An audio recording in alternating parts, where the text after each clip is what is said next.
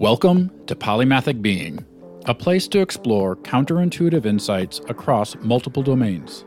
These essays take common topics and explore them from different perspectives and disciplines, and in doing so, come up with unique insights and solutions. I hate AI, but it's so useful.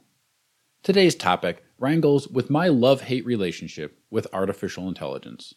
On the one hand, I feel like the interwebs are chock full of absolute rubbish about AI snake oil salesmen selling AI, and people who should know better but are still freaking out about AI.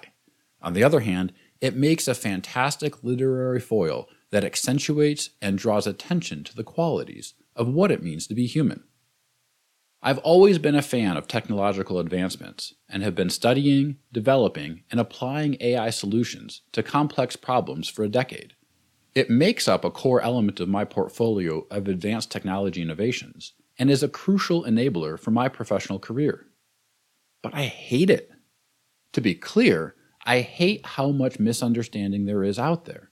We've covered a few of these topics already, like when people claim AI has biases but never pause long enough to think about what that means. We covered that in Eliminating Bias in AI and ML. Or when people claim sentience or superintelligence without understanding the layers of AI. Or the fact that most of the issues that will ever manifest from AI are due to how humans react to it, which we covered with the biggest threat from AI is us. Or the panic about AI replacing artists without understanding what makes us unique which we wrote about in AI Isn't Killing Artists, or the discussions about AI intelligence without first even understanding how our brains work, which we covered in What's in a Brain. And lest you wonder if this is just Michael being an old man yelling at clouds, as the meme goes, I'm merely riding, often delayed, on the shoulders of other giants in the field. One such giant is Devansh, who wrote a wonderful piece that synthesized many of these topics entitled AGI is tech bro word soup. You can find the link at polymathicbeing.com. But clearly, a pattern is emerging here. To be honest, I'm kind of tired of writing on the topic because it's sucking me in, and I feel like it distracts from so many other cool polymathic conversations.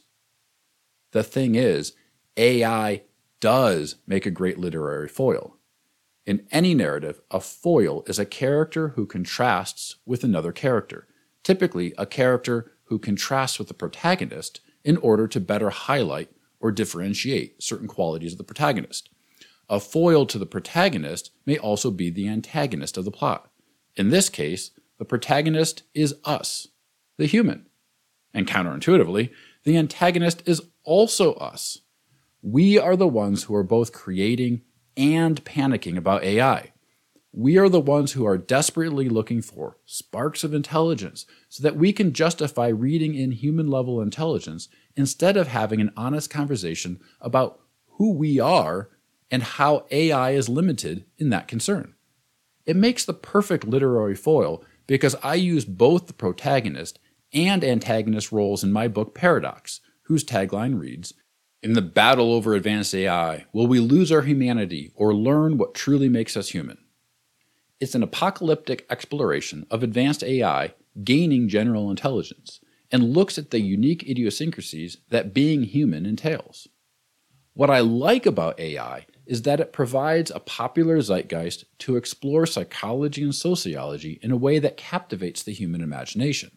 It provides amazing examples of real humans reacting to the unknown and allows us to explore what that really means for us. AI is exceptionally useful not just for the technological revolution it can provide that can boost human thriving. And yes, there are innumerable good things, but also for the psychological and sociological introspection it can foster. For an in depth analysis on the psychological frameworks, I recommend Nick Potkalitsky and his essay on educating AI entitled The Impending AI Culture War and How to Avoid It. Again, you can find that link on polymathicbeing.com. So, what do we do? Technology has evolved continuously through time immemorial.